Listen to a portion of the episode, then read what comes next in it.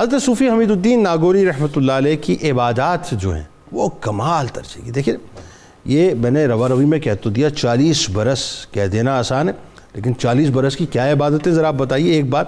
پھر اخلاق و کردار خاص طور پہ آپ دیکھیے، آج تو مسئلہ یہ ہے کہ ہم ہم غیر مسلم کو جو ہے، وہ اپنا بہت نفرت کی نگاہ سے دیکھتے ہیں۔ اور پھر ہمارا طرز بھی بہت متشدد ہو جاتا ہے۔ وہاں تو یہ کہ غیر مسلموں کو انہوں نے کیسے مطلب ایمان کی شمع جو ان کے دنوں کے اندر روشن کر دی۔ اور تیسری عام ترین بات کہ تیبند پہ پیوند ہے اور استغنا ایسا ہے کہ صاحب بڑی بڑی زمینیں آفرز ہو رہی ہیں قرآنوں کی طرف سے۔ آپ نے جو ہے وہ ایک طرف کر دی۔ بتائیے ذرا۔ بسم اللہ الرحمن الرحیم۔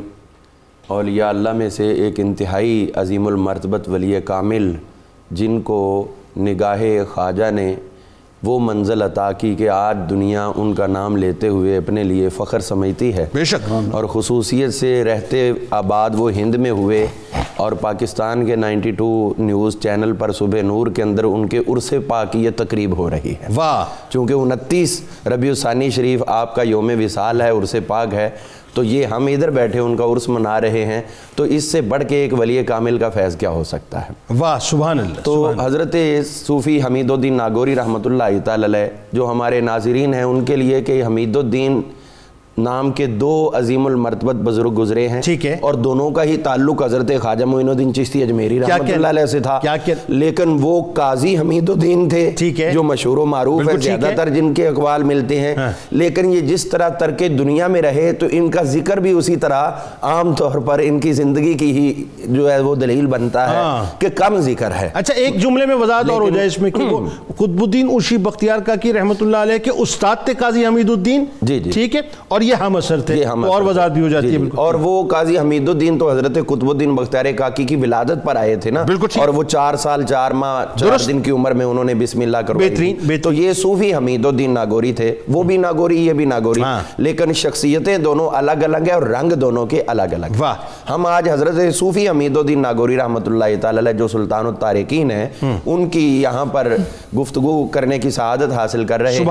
حضرت حمید الدین ناگوری رحمت اللہ علیہ کی جو آپ نے عبادت کا احوال پوچھا ہے تو یقیناً اس بارے میں یہ ہے کہ عبادت کے یتقرب الی عبدی بن نوافل جو حضور صلی اللہ علیہ وسلم نے حدیث قدسی کی صورت میں عطا کیا کہ بندہ فرض نمازیں نہیں جو چیزیں من جانب اللہ فرض ہیں صرف ان پہ نہیں وہ تو اللہ کو جواب دے ہیں آپ کے ذمے ہیں۔ اس سے بڑھ کے نفل پڑھتا پڑھتا پڑھتا پڑھتا اللہ کے قرب خاص میں سبحان اللہ۔ تو حضرت حمید الدین ناگوری رحمت اللہ علیہ یا دیگر اولیاء کاملین جنہوں نے ایک طویل عرصہ جنگلات کے اندر بیابانوں کے اندر جہاں ان کو کوئی ڈسٹرب کرنے والا نہ ہو ان کو کوئی فکر دنیا نہ ہو تو وہاں پر یہ گزارا اسی منزل کے حصول کے لیے کہ نوافل اور عبادات کے ذریعے اللہ کا جو قرب خاص حاصل کیا تو ہم دیکھتے ہیں کہ آپ عبادت کا جو وہ حض لے چکے تھے اس کے اندر اس قدر آگے بڑھ چکے تھے اس قدر کہ وہ جو درجہ احسان ہے انتا عبد اللہ کا انہ کا طرح وہ آپ کی حیات طیبہ میں ملتا ہے کہ خود ہی اس منزل پر نہیں ہے بلکہ آپ جماعت کرواتے ہیں آپ کے پیچھے جو نمازیں ادا کرتے ہیں ان کو بھی اللہ کے عرش کی زیارت نصیب ہو اللہ اللہ اللہ۔ یہ الگ بات ہے۔ کہ ان کے پیچھے نمازیں پڑھنے والے بھی اولیاء تھے۔ لیکن کئی ایک یہ گمان کرتے تھے کہ یہ اللہ تعالیٰ ہمیں دکھا رہا ہے ہمارا یہ مرتبہ بن رہا ہے۔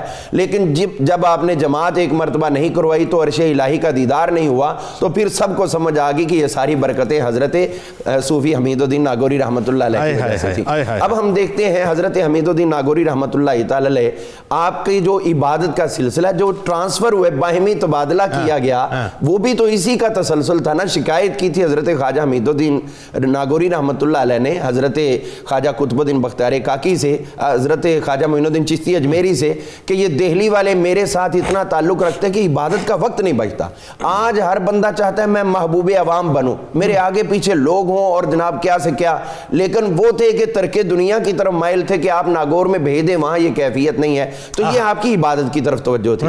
اسی طرح آپ نے خط جو حضرت بابا فرید الدین گنجے شکر رحمت اللہ علیہ کو بھی لکھا تھا اس کے اندر بھی آپ نے عبادت ہی کی طرف وہ طویل واقعہ ہے لیکن اس میں یہی شارٹ کٹ ہے کہ بابا صاحب کو بھی آپ نے خط کے ذریعے یہ لکھا تھا کہ لوگ ذکر اللہ میں تو مشغول ہوتے ہیں لیکن اگر ان کو پتہ چل جائے کہ اس مشغولیت کے اندر ایک اور بھی مشغولیت ہے جو قرب خدا تک لے کے جاتی ہے تو پھر ان کو لگے کہ ابھی تو ہم نے کچھ حاصل ہی نہیں اچھا آپ ایک چیز دیکھیے خاص جو ابھی آپ نے بابا صاحب کا ذکر کیا میں ذرا سا ویژولائز کر رہا ہوں۔ یہ دور کتنا قیمتی دور ہے۔ خواجہ معین الدین چشتی رحمۃ اللہ علیہ موجود ہے قطب الدین نوشی بختیار کاکی رحمۃ اللہ علیہ موجود ہیں قاضی حمید الدین ناگوری رحمۃ اللہ علیہ موجود ہیں صوفی حمید الدین ناگوری رحمۃ اللہ علیہ موجود ہے باؤدین زکریہ ملتانی رحمۃ اللہ علیہ موجود ہے لال شہباز قلندر موجود ہے یعنی آپ یہ دیکھیے کہ ایک ایک جھرمٹ جو ہے مختلف اولیاء کرام حضرت سخی سرور موجود ہے یہ تو کہ عرب کے اندر بھی کتنے موجود ہیں اللہ، عرب- بالکل، جیسے اور غوث پاک وہاں موجود تھے، بالکل، ہاں۔ تو اب ہم یہ دیکھتے ہیں کہ اس علمی کہکشاں روحانی کہکشاں کے اندر جو چاند بن کے چمک رہے۔ ہیں تو یقیناً وہ کار دارد ہے وہ عظیم لوگوں کے ہی کام ہے استغنا کی بات ہوئی تو استغنا آپ کا اس قدر تھا کہ دنیا آپ کے دروازے پہ آتی تھی، لیکن مزاج بوزری پایا۔ آپ نے حضرت ابو ذر غفاری والا مزاج پایا کہ دولت آتی ہے تو اس کو ٹھکرا دیتے ہیں۔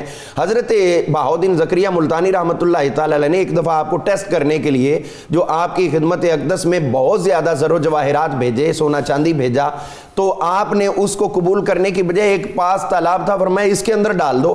جو لے کے آیا اس کو کہا کہ اس کے اندر ڈال دو۔ جب اس نے۔ ڈالے ہیں تو انہوں نے کہا بھی یہ تو ہے کہ جو تحادو تحابو ایک دوسرے کو تحفہ دو ایک دوسرے سے محبت بڑھے گی انہوں نے تحفہ بھیجا تو آپ کیا دے رہے ہیں؟ فرمایا ادھر سے اسی تالاب سے سنگریزے اٹھاؤ اور وہ لے جاؤ۔ وہ حیران ہو گیا کہ وہ سونا چاندی دیں اور یہ آگے پتھر دے- ڈالیں۔ اب وہاں پر جب وہ لے کے گیا خیر حکم تھا تو پہنچانا تھا دیکھ لیں کیا تحفہ دیا ہے۔ وہاں جا کر کھولا تو قدرت خداوندی سے وہ جو کنکریاں تھیں وہ ساری کی ساری سونے اور چاندی کے اندر تبدیل ہو چکی تھیں۔ آپ ایک چادر باندھتے تھے ایک چادر اوڑھ کر رکھا کرتے تھے اور اس کے علاوہ آپ اپنے پاس کچھ نہیں رکھتے تھے۔ ایک بیگہ زمین جب آپ کی خدمت میں حاکم ناگور نے کچھ نذرانہ پیش کیا کچھ زمین پیش کیا آپ نے فرمایا ہماری غذا کے لیے تو بہت کچھ ہے ہمیں کسی اور کی حاجت نہیں تو جب یہ بات بادشاہ وقت کو پہنچی تو اس نے بہت سارے پانچ سو سے زائد اشرفیاں سونے کے سکے آپ کی خدمت میں روانہ کیے تو آپ نے پھر کہا کہ اب اگر میں انکار کروں گا تو یہ مجھے مغرور نہ سمجھ لیں متکبر نہ سمجھ ٹھیک۔ گھر کے اندر گئے زوجہ سے کہا اور جن کی کیفیت یہ تھی کہ ایک چادر اوڑھنے والی وہ ناقابل استعمال ہو رہی۔ تھی یہ ان کے گھر کی کیفیت ہے باہر دکھاتے۔ نہیں تھے گھر کے اندر بھی وہی تھا جب ان کو کہا بھی یہ بادشاہ وقت نے پانچ سو اشرفیاں بھیجی آپ کا کیا خیال ہے؟ قبول کر لیں کہ نہ کریں؟ انہوں نے کہا واہ حضرت کیا بات ہے؟ ساری زندگی کی فقر کی دولت اسے ایک لمحے پہ قربان کر اللہ، اللہ، اس اللہ۔ دولت پہ قربان کر دیں ہمیں نہیں چاہیے۔ میں نے اپنے ہاتھ سے سود کاتا ہے دو کلو سود ہو چکا ہے اس سے میری چادر بھی بن جائے گی کچھ بیچ کے گھر کا خرچ بھی آ جائے گا۔ لہٰذا آپ اس چیز کو قبول نہ کریں۔ آپ نے وہ سونے کی اشرفیاں واپس فرما ٹھیک، دی۔ یہ آپ کا استغنا ہے۔